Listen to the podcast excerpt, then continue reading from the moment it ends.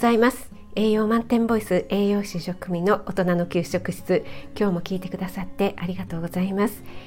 お出かけ前の支度中移動中に耳だけ傾けていただけると嬉しいです。え今日はですね夏場は高血圧低血圧ということでですねお話ししたいと思います。今までも高血圧は気をつけましょうねっていう配信を何度かしてきましたが、え WHO 世界保健機構によりますと30歳から79歳で高血圧症を訴える人が1990年から2019年までですねこの30年間でほぼ倍増していると発表しました、2倍になっているということですね。これはちょっとすごいですね。30年間で倍になっています。で背景には人口の増加だったり、えー、社会の、ね、高齢化また発展途上国での患者率の増加などが挙げられています。高血圧は心臓や脳それから腎臓の病気の悪化ですとか糖尿病とかねあらゆる疾患の原因になるので本当に気をつけたいのですが逆に低血圧の方っていらっしゃいますか？私はどちらかというと低めの方なんですよね。一般的には心臓が収縮して、えー、血液をね送り出す時の最高血圧、えー、上の血圧なんて言われますがそれが 100mHg に満たない場合を低血圧と呼ばれたりします。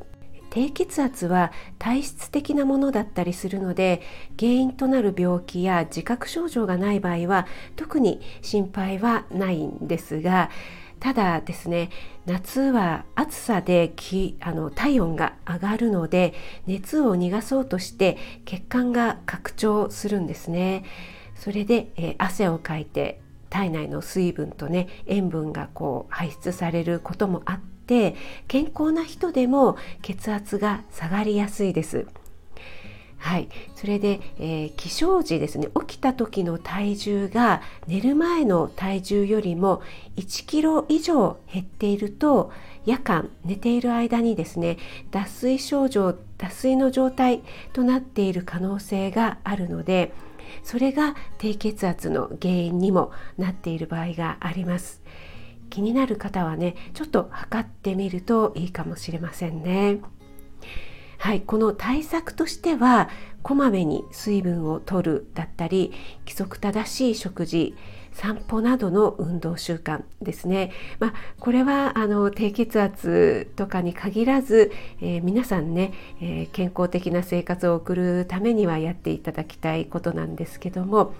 えー、それと同時にですね日中に弾性ストッキングってあの弾力の弾の、えー、弾性ストッキングですねあの着圧ストッキングとかって言われてるものですがそれを履いていただくのもとても効果があるようです。